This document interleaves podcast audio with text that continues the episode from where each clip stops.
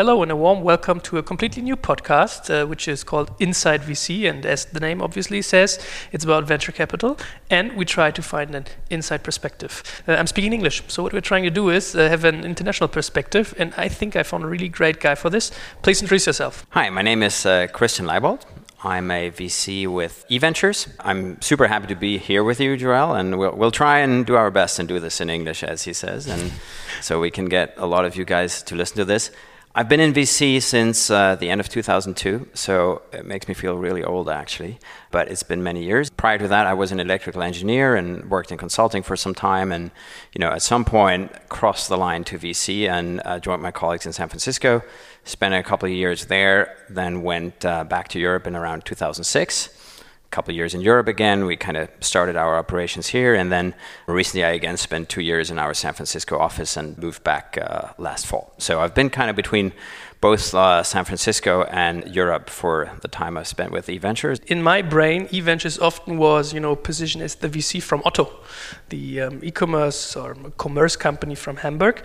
Is that true? I think it is not. I think you're much more than this. But maybe you give, say, like one or two lines about you guys, your sweet spot, and what you're into. Been around as a team actually since the late 1990s, and then in 2008 started working with Otto, and you know they became an anchor investor in our family of funds. So we have a very very close relationship with them. But we invest in various geographies. We have many other limited partners, as we call our investors. And we certainly don't only invest in e commerce or anything that would be related in any way to their business. So it's a much broader view, but there is a very strong relationship that I think is quite unique in venture capital that we've built with Otto and that we're very happy about and very proud of. But it's really, you know, not a limitation in any way. And you know, as a firm in general, we invest in consumer internet and software. We do that across the world, mostly from offices in San Francisco, from here in Germany, from Asia, where we're in uh, Beijing and uh, Tokyo, and also from Sao Paulo in uh, Brazil. So we cover all those areas with teams on the ground, and we invest on the early stage side. Probably going to talk more about that later, and also on the growth side with an international growth fund in again those sectors consumer internet and software. We have an international perspective and also from early stage to growth stage which i think is really important. What i love to do is asking the people what are their ideas their wishes like why are they doing this? So, so what are your expectations doing this vc podcast? Like what happened in your mind when i wrote you an email and said hey christian how about doing a vc podcast? What i find again and again and this is especially true here in europe is there are a bunch of myths around vcs and you know they're kind of like some people believe that sharks are nice compared to us. Yeah. So I think one of my goals, or what I found most interesting about doing that, is to be able to really give everyone a little bit of peek behind the scenes of our business, and I think that will hopefully reveal that it's a business like anyone in the sense that you have to work hard to be successful. It's not like you're sitting behind a desk and just saying yes or no to business plans. That's not how you're going to be successful. And also at the same time, kind of bust a few of those myths that we're you know people who are just interested in taking control of companies or driving founders out of businesses or some of the other things that are often thought about when when people think of VCs. Werbung ah! Aufgepasst! Wenn du ein B2B-Unternehmen bist, möchtest du jetzt deine Sales Pipeline mit neuen B2B-Leads füllen und dafür empfehlen wir dir unseren Partner SalesViewer. SalesViewer lässt sich total einfach erklären. SalesViewer entschlüsselt nämlich Unternehmen, die deine Webseite besuchen und zeigt diese in Klarnamen an. Du und dein Team sehen also ganz genau, wer eure Webseite besucht und wofür sich diese potenziellen KundInnen interessieren. Und dann gibst du einfach Vollgas, denn du kannst diese Unternehmen dann ja zielgenau ansprechen und einfach zu neuen KundInnen machen. Im Marketing und Vertrieb ist das also eine Wahnsinnsunterstützung für die B2B-Lead-Generierung. Deshalb nutzen schon viele Marktführer wie Stepstone, Avato Systems, Spot5, Talon One oder die Vodafone-Tochter Grand Centric SalesViewer und generieren damit täglich neue B2B-Leads. Und wenn das für dich interessant ist, dann teste SalesViewer doch einfach mal kostenlos. Alles, was du dafür wissen möchtest, findest du unter folgender Weiterleitung digitalkompakt.de slash salesviewer. Und wie immer verlinke ich dir das auch auf unserer Sponsorenseite unter digitalkompakt.de slash Sponsoren. Das war's mit dem Werbespot. I would love to understand it more deeply. I realized when, when researching this thing here already that there's quite a few stuff, also, for instance, from a regulation perspective, that no one knows outside the VC business, but that really plays a role. And as our first topic, we chose the, the topic of fundraising, as especially in Germany, like quite a few funds popped up right now, and I know that there are more coming. And this is why we focus on this topic like, how does fundraising work? What are the processes, the regulations? What do I need to know? Which players are involved, etc., etc. Maybe let, let, let's start by this from a, a, a perspective that is non VC. Why does a VC which is an investor, need further investors? Because when I raise a fund, you know, the idea is getting investors. Could you could you explain that process? We are a place that essentially aggregates money from various investors, then looks for ways to put that money to work by investing in individual startups. Think about it that the layer above us are a lot of different investors. We pool that money and then again distribute it or diversify it across a number of portfolio companies below. We're that, let's say, piece in the middle that is making the decisions as to where the money goes, and hopefully by making the right ones, create a portfolio that is going to be successful and making money that then again flows back up to our investors. So while as a management team we put in a certain piece of the money, if you look at fund sizes that are typical, a bunch of general partners by themselves probably wouldn't be able to put that up. So our job is to convince our investors that we're doing a good job at investing that money in companies that are promising. What is the amount of money a VC himself puts into that fund and the money that comes from external sources, these LPs, as, as they're named? It varies quite a bit and it depends typically on the fund size because we always think about this as the partner commitment, and usually people think about it in terms of percentage of the full fund. So, numbers that are common are anywhere between 1% and 5% Historically, 2% was a very typical number. It's been moving up recently, but again, it depends on the fund size. If you have a small fund, tends to be a higher percentage number. If it's a large fund, even 2% can be a very big absolute number. But that's roughly the range that you see in terms of the amount that partners themselves put into the fund in terms of having skin in the game, as we call it. What is the process now? How, how do you manage to get uh, LPs, limited partners, so the investors, uh, your, your, investors basically? What's the process? How do you find them? I mean, they do not run over the street and say, here, here's my money. So, what, what does it look like? Yeah, if you think about it, it's actually very much like a startup trying to raise money from VCs, right? Same here, the first time is always the hardest basically you try and find out if you have a certain thesis of investing. Let's say you're strong in a certain area, you're strong in a certain vertical.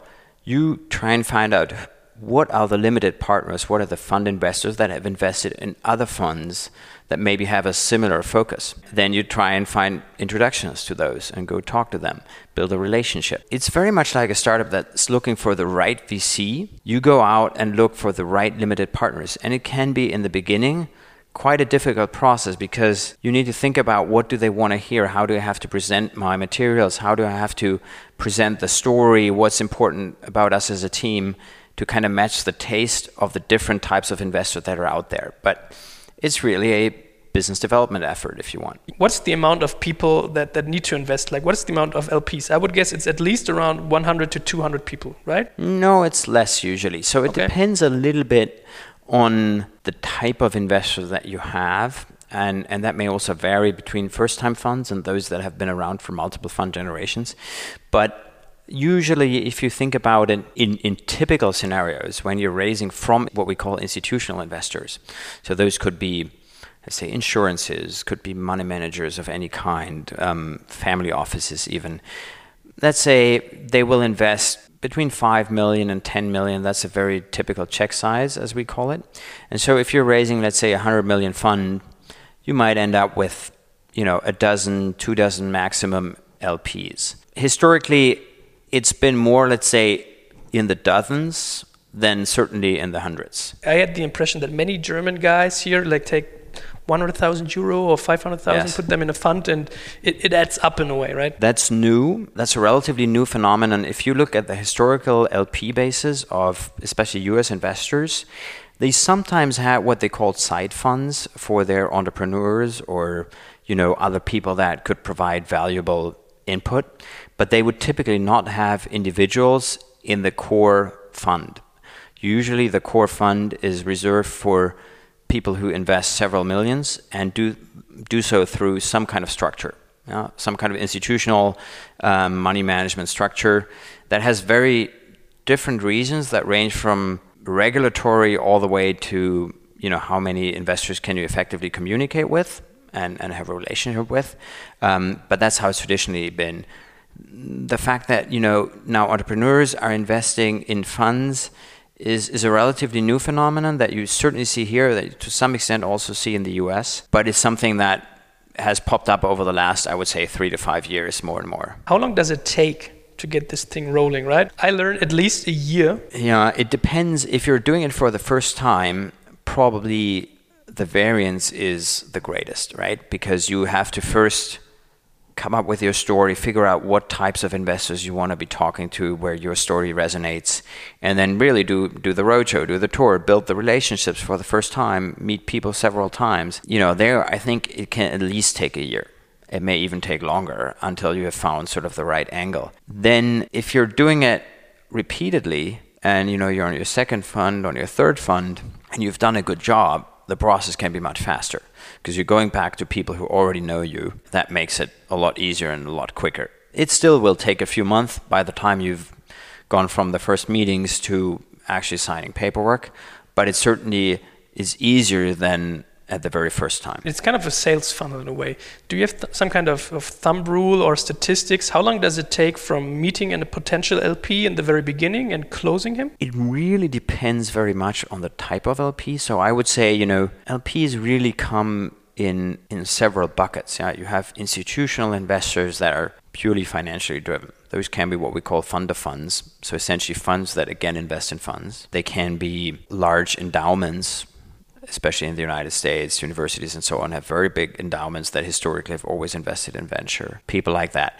They very often have quite formalized processes where, let's say, a board meets in certain intervals to decide which allocations they're going to make, and that can be once a quarter Sometimes it can be only once every six months.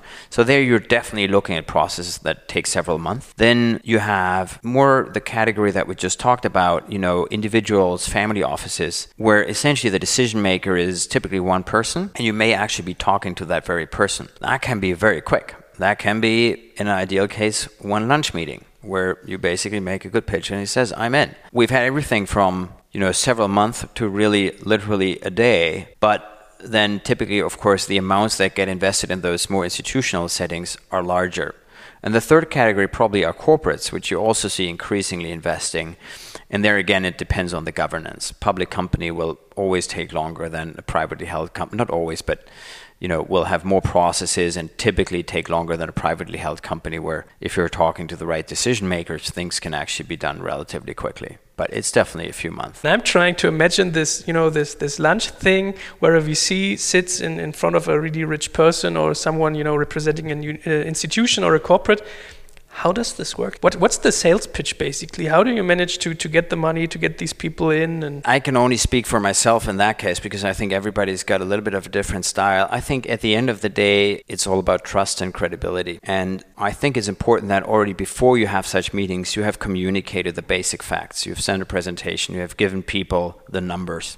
So they have the objective numbers of your track record. And only if those numbers look good do they typically even spend the time with you. And then I think when you meet with people who have the ability to make a decision whether they want to invest a couple million or not, it's all about being authentic. There is little point in overselling or trying to promise something that you can't keep because first of all it's going to come back and haunt you later on. Second, I think quality of these people is usually such that they will sense that. So at the end of the day, I think it's being authentic, telling them exactly what you think you can do, why you can do it, and how you're committed to it and then either it's something that interests them that you know they buy into or it's something that just isn't a fit. But usually being straightforward there is in my sense what works best does age play a role, by the way? I mean, usually you would say the, the silverback, the, the biggest monkey, the gorilla in the room, you know, gets all the attention, especially from the corporate guys. But yet, being young and being able to, to you know, understand the way youth is thinking, because, you know, especially digital startups or digital topics really rely on, on young people. Does this play a role, like the age of someone that's raising? It depends. It really depends on who you're talking to. I think, you know, there are people who are more numbers driven. They just look at, you know, what you've done in the past, and then age is probably not as important. There are people who are more relationship driven, and they will, in fact, either gravitate towards more senior, i.e., older people, in the sense of I trust experience, I want people who have been around this for a long time, or they'll gravitate towards I like young people who are going about this differently and who are, who have potential where I'm the first guy to find them to fund them that's going to be positive because I can build a strong relationship with them over time. So there you kind of have both extremes really. Being a VC is kind of having a business model in a way right? So you have a hypothesis uh, that you follow you have experience in, in what you do and what I ask myself today? Is it is it necessary to have a some kind of positioning in mind like strategic position? For instance uh, project a for instance is pretty much on this. Uh, we are an operational vc meaning we give you money but we also support you operationally wise. Or point nine in germany is pretty much a some kind of, of a niche vc you know their niche i mean it isn't that that is that small niche it's, it's saas. It's actually pretty big but they totally focus on saas. And when someone says hey who should i ask for uh, money when i'm doing a saas business? they say point nine is it necessary by now to have such hypotheses and strategic orientations if you want to raise money? Yes, I think it is. I mean, I think it's absolutely important to have a clear differentiation um, around what you're doing and what types of entrepreneurs would be a good fit for you and why they would probably like to work with you maybe more than with some others. That doesn't mean that you can't collaborate very successfully with other VCs, but I do think it's important to have a very clear value proposition.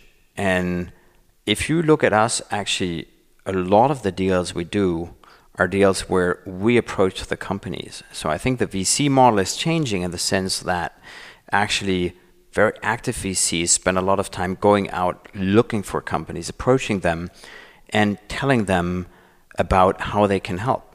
And, and that basically drives the need for a very clear story and very clear differentiation it always sounds a little counterintuitive, but but the way I look at it is I always say we're salespeople for money.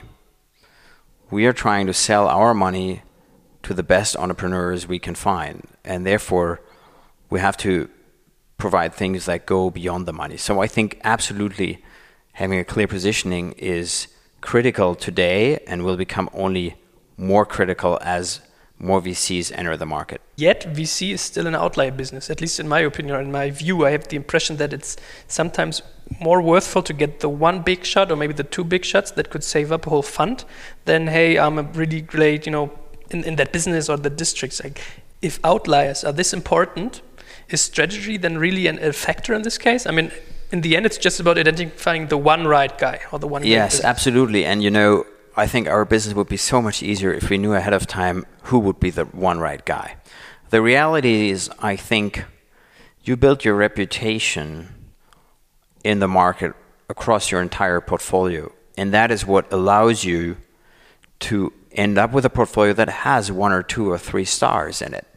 So I don't think if you look at it after the fact and say, oh, you know, it would have been enough to make those two deals. Why did they make all the other ones? You know, you're doing the work of a VC justice because I think the reality is you don't know ahead of time. There is some luck involved, market timing. You just, with the best decision making in the world in venture, you can't know ahead of time. So I think what gets rewarded is constant effort and being a reliable partner to entrepreneurs because then even the ones where it didn't work out will talk positively about you and they may refer the one deal that ultimately ends up making your fund. Let's say I'm an LP right now that has a lot of money and is interested in getting a foot into the door in the digital space.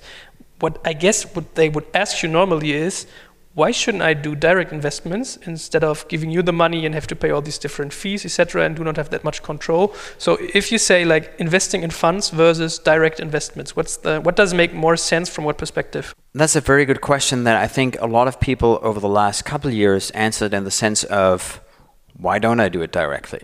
Right? Why don't I invest in startups directly? I'm seeing deal flow myself.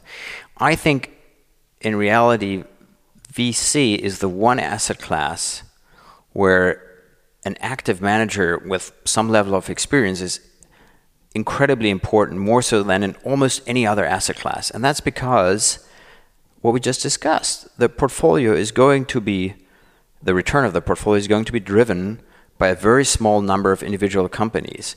That's because of the high risk return ratio in venture. So first of all, you really need a significantly sized portfolio to have enough probability to have a couple of good winners in there. Second, you really need some experience in picking and building a reputation in a market. It's a very long term market at the end of the day if you don't want to be gambling.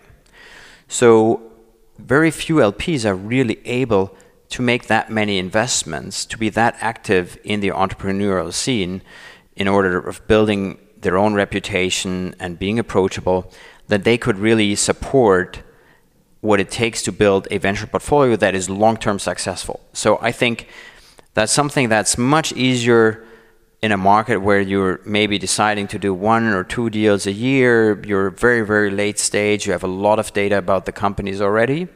Maybe there, as an institutional investor, you can go direct. In venture, I think it's all about active management, building a portfolio, being in the market. And that's something that for an LP that's usually relative to its asset size, thinly staffed, it's very hard to do even though it's called venture capital, it's basically about reducing risk in a way. Absolutely. We're reducing risk, we're diversifying across your portfolio. And aside from the pure diversification, we're trying to, you know, add value and hopefully have people who over time have learned or let's say train their eyes to find companies that are promising.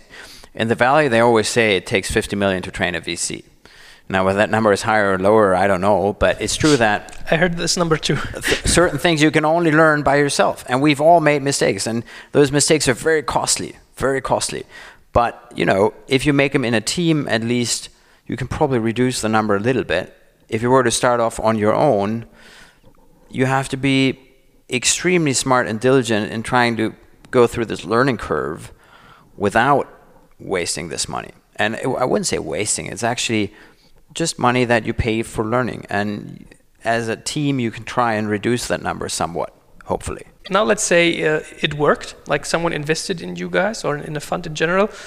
What does an LP normally expect from a VC? So, I mean, first and foremost, financial return, right? I mean, and that de- it depends a little bit on the different type of investors, but you know, especially financial investors. At the end of the day, it's only about return that you generate. There are various measures of return, how investors look at it, usually there are three numbers. There is what's called an internal rate of return, which is essentially something that measures you know the interest that, that you generate on the capital.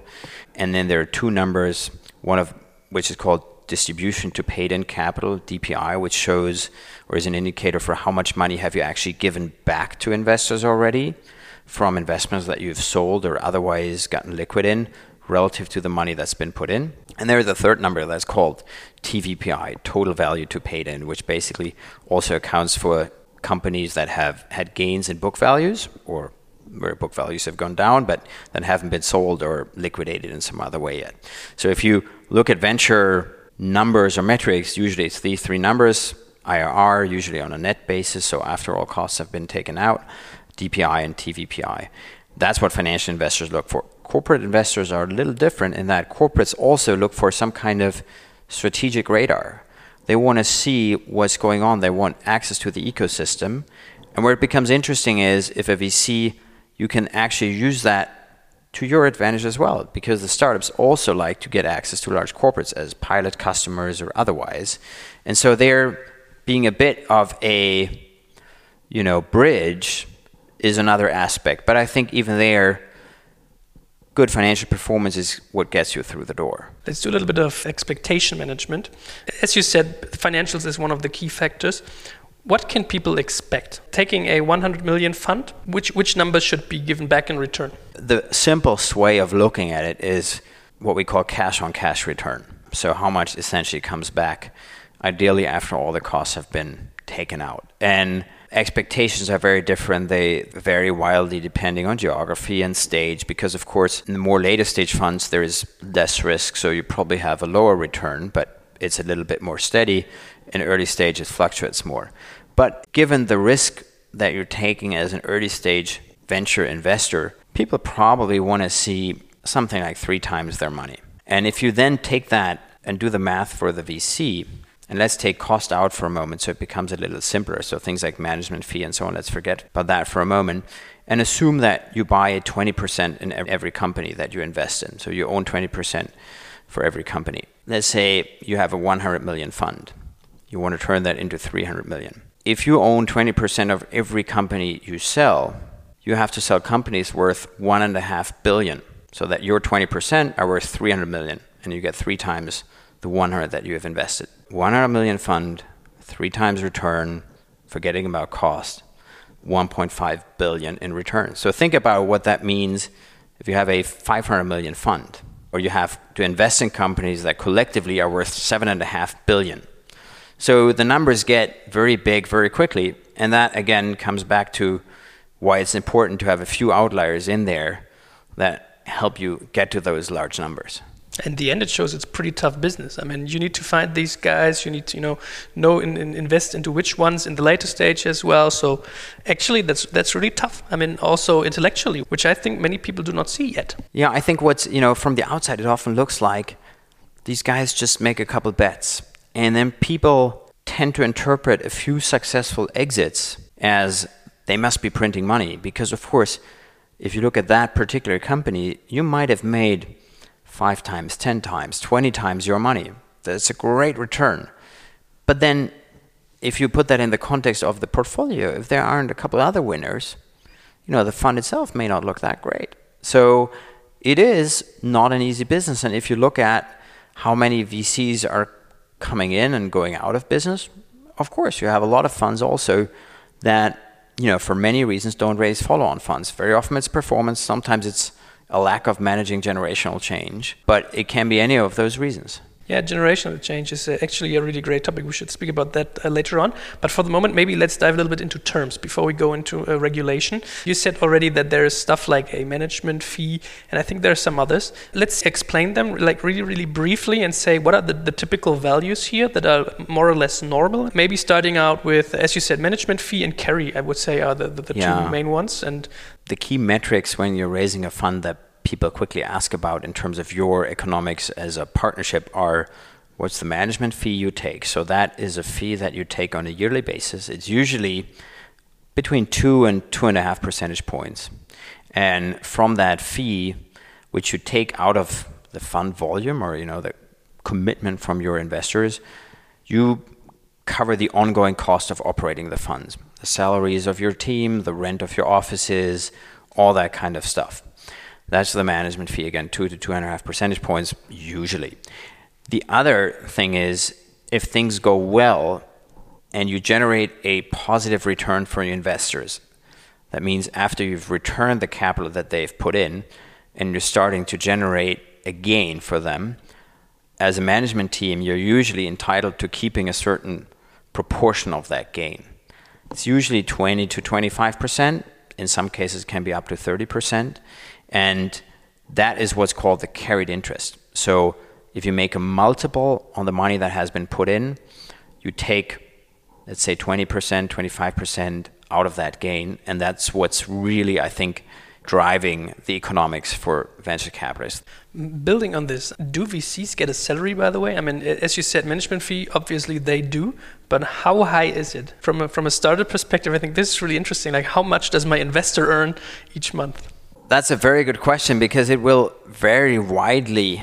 Uh, it will vary incredibly widely across different firms because if you think about it, that percentage number, it doesn't move that much. Maybe it goes down to 1.5% or something like that, but the fund sizes can go up a lot. Very often, the amount of people that you need to operate those funds, of course, goes up as well, but it doesn't go up proportionally. So the larger your fund, the more is left at the end of the year, at the end of the day, for the partners to pay their salaries if you want.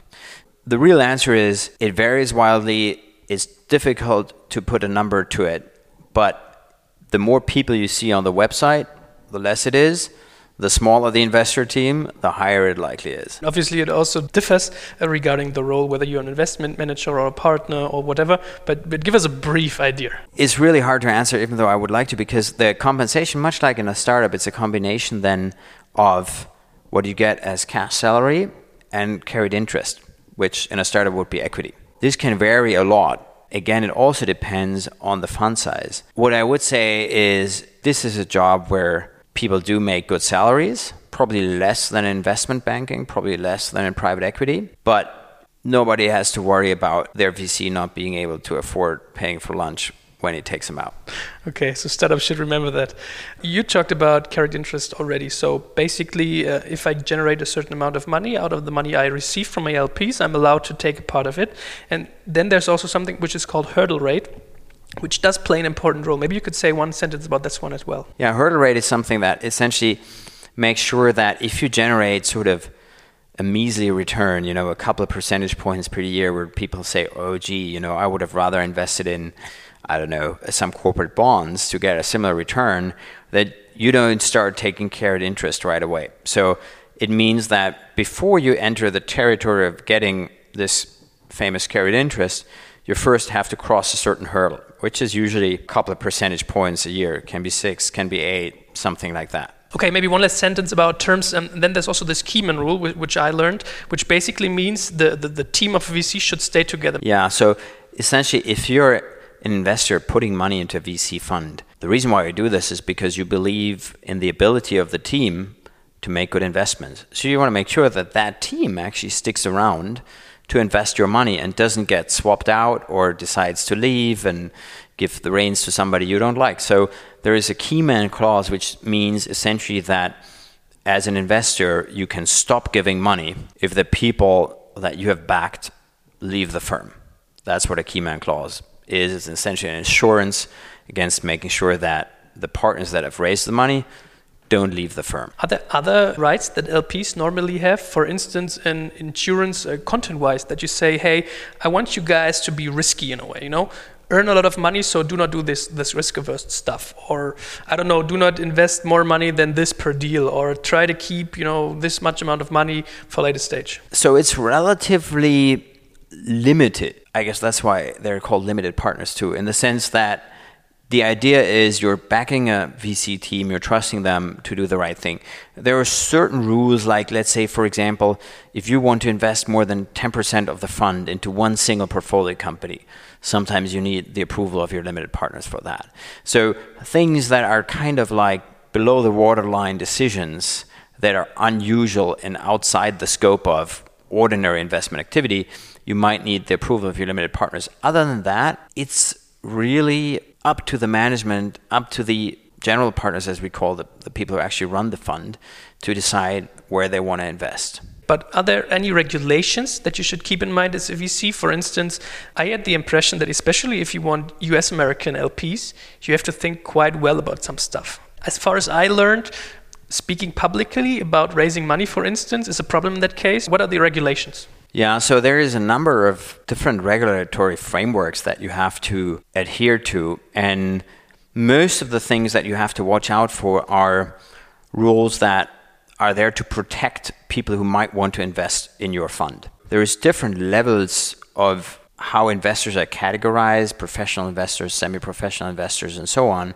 And depending on who you talk to as potential investors in your fund, you need certain levels of regulatory compliance or regulatory registrations with, in Germany, the BaFin, for example, or in the United States, the SEC. So that's the first thing. Depending on the types of investors you talk to, you as a manager need to be regulated and need to be registered. The second thing is if you're effectively selling your fund, you need certain clearances from the regulator to be doing so. So they must have okayed some of the materials that you provide to investors and so on, just in the framework of general protection of investors. So you can't go around and promise stuff or show information that just isn't true. And that way mislead people who might, based on that information, invest in your fund.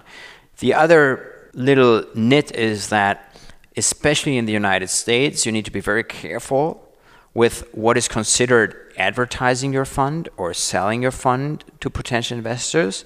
So, for example, you should not, while you're fundraising, make an announcement, for example, that you've had a first close of a fund, because that may be considered as trying to lure other investors to invest in your fund, which then is public fundraising, as opposed to only be talking to a select group of individuals privately and without making an offer that's public.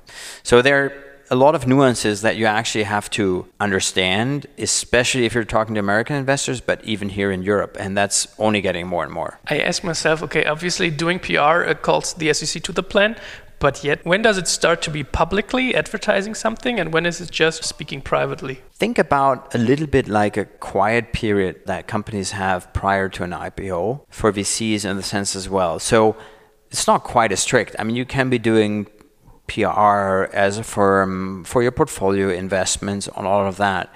The only thing you can't do is publicly tell people that you're now raising a fund that whoever is interested in may consider investing in. And usually making announcements of, hey, we're halfway or we're almost closed are considered an offering. So it's really not that hard. You just need to make sure you're not making offerings in the wrong places or to the wrong people. What about operational roles of VCs? Because if a VC starts becoming an operative supporter in a way, he has to pay much more taxes. So that is a specifically German issue in that in Germany or German funds are typically classified as asset managers. And as such, the amount of control they can have over the individual companies they invest in is extremely limited. And there are a number of criteria that are being tested for it to determine whether, as a fund, you qualify as asset manager or if you're actually an operating business. And operating business would mean you're operationally involved in the companies. That's something you just have to be aware of as a VC if you choose to have this asset manager status. And then there are different ways of still being able to support companies, even if you are an asset manager, by, for example, working closely with another company that you know can help the portfolio companies, but it's not inside the core scope of your fund. There are ways you can structure this, but it's effectively a German issue that fund managers based here need to be aware of. Board seats are okay and helping with your network, but actually actively engaging is a problem. Yes, that's right. And I think, you know, typically as a VC, you don't want to be making decisions for your portfolio company anyway. So I don't think it's really that much of a problem. And as you say, board seats are okay. And there's a lot of other things you can do. You just need to make sure that as an individual representing your fund, you don't exert too much influence over the company. But it essentially is something that's usually welcomed by entrepreneurs because they like the support, but they don't necessarily want the influence or they want to be able to choose from the things you might suggest. The tricky thing is if one of your companies fails that test, your entire fund fails that test. This test for asset manager versus being a business. So you really need to be careful with every single company. And also historically, right? So you need to do this for every company you invested. In. It's always viewed at typically on a per fund basis, but absolutely. Uh, so it has quite important implications. Are there other big mistakes a VC can do uh, from a regulation perspective? Oh, I'm sure there is a lot of mistakes. I mean, well, the first big mistake is, of course, about where you put your money, right? I mean, you know, backing the right type of companies, that's the, what we call the picking, and that's obviously the most important. But, that's not regulation. Uh, right. And, you know, in terms of operating a fund, I think the biggest thing is to really be a reliable partner over time. In my mind, the almost biggest mistake that you can make as a VC in terms of if you want to be around for the long term is being very jumpy so you jump from field to field, you change your strategy, you change the type of companies you back. You are a hassle to entrepreneurs because you have a short attention span. You go in one day, say this, go in another day, say that, are not reachable the third day. I think that's the biggest problem. So I think the biggest mistake is not being disciplined and not being reachable and not being in for the long run with a strategy that, of course, you keep adapting, but that is consistent over time. This is actually also about signaling in a way. As far as I learned in, in Berlin, founders really start to think of signaling. Like, what effect does it have if I choose this or that VC? What do other people think of it? And I think I could imagine that a VC has the same problem. And the, the aspect you just mentioned is one, is one of it.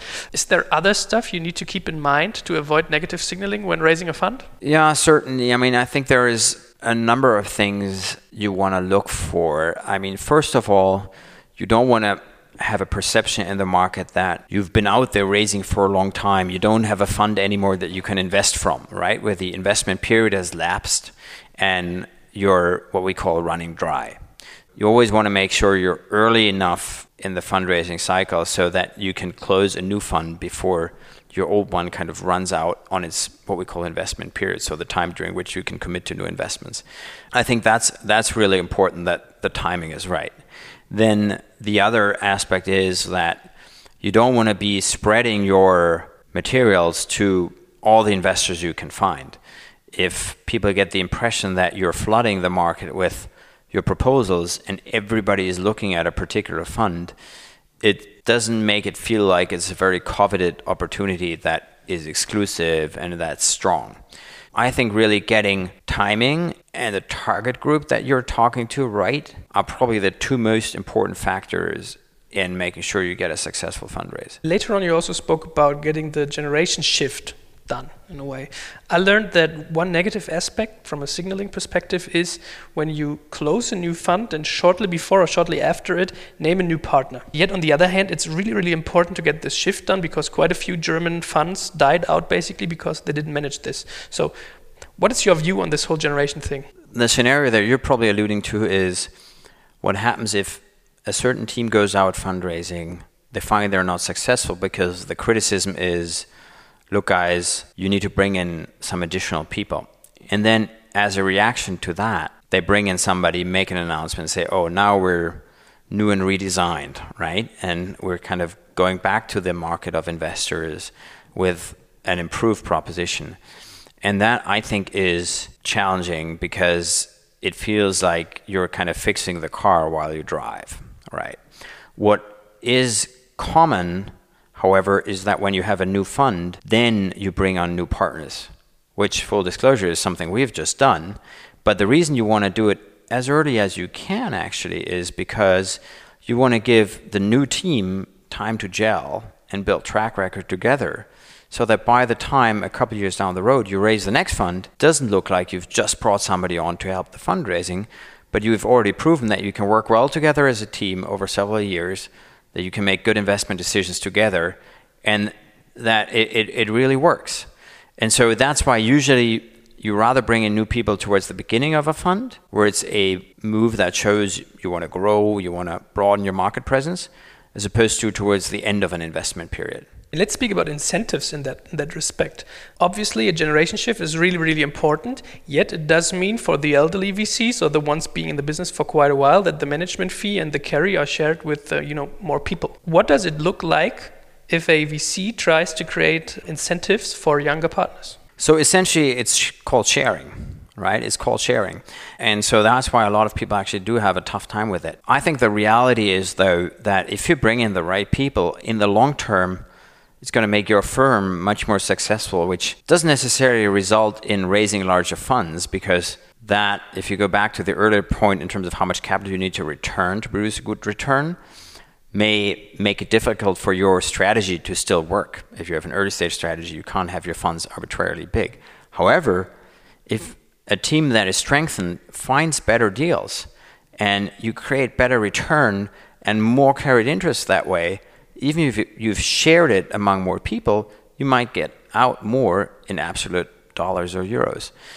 So, yes, you have to be willing to share, but I think it's like always when you're building a team, if you bring in great people, the net effect is always positive. Is it typical, by the way, or is it a usual process to build some kind of management holding above different funds? Like, I mean, if you let, us say you create three of them over 50 years or something, so is it typical to build a some kind of management holding above it where all the, the carry goes to, which then would afford these young partners to be a, a part of this management holding, or does, does it happen fund by fund?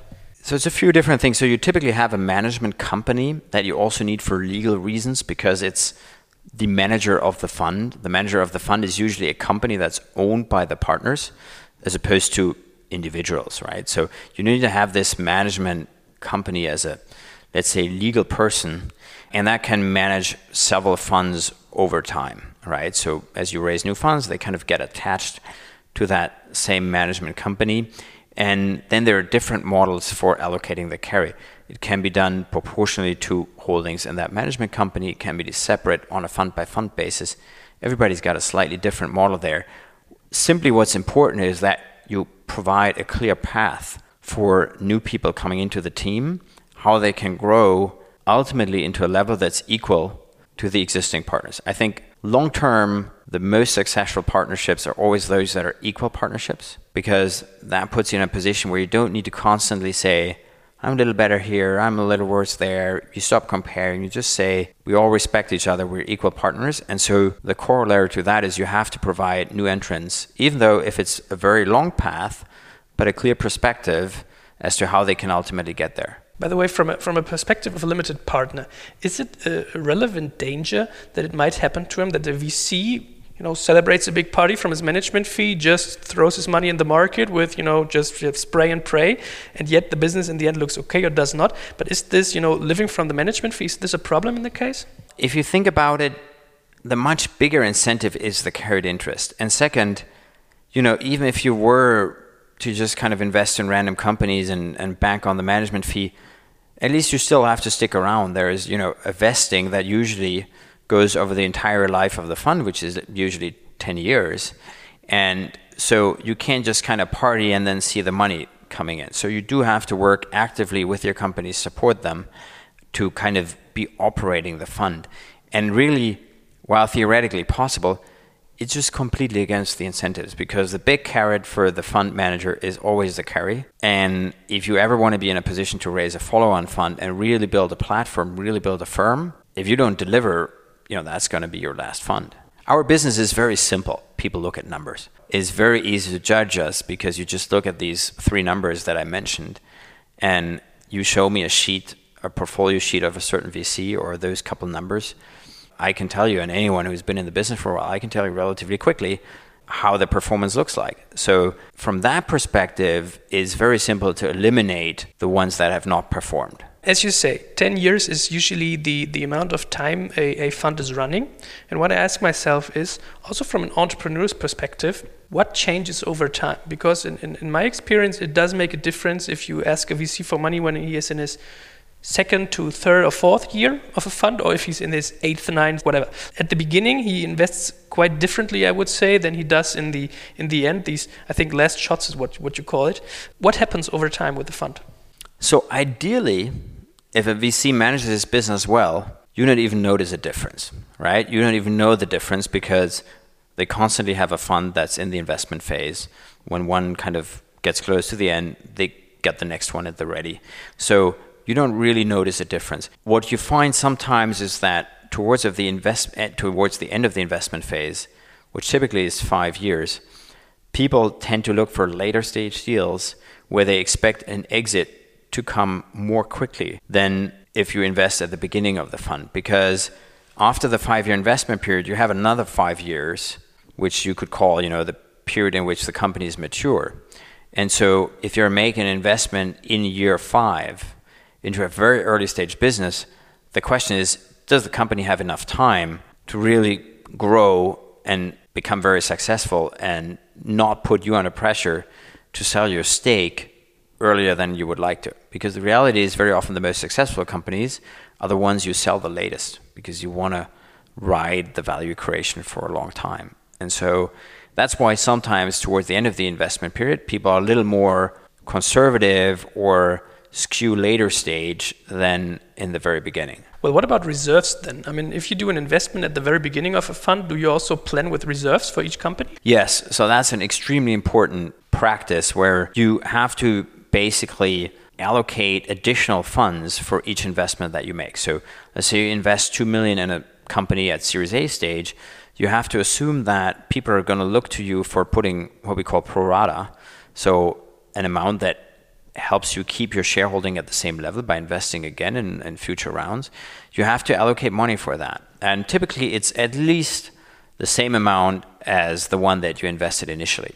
So you really need to make sure that you don't build a portfolio where suddenly out of let's say 100 million you've invested 70 million 80 million and then there are all these follow-on rounds and you cannot put any more money because that coming back to signaling is usually a poor sign and shows that either as a VC you're in a weak position or you don't really believe in the company both of those are very bad signals and what's important to note it's tricky to make what we call cross fund investments so if you have one fund, you made the initial investment from that fund.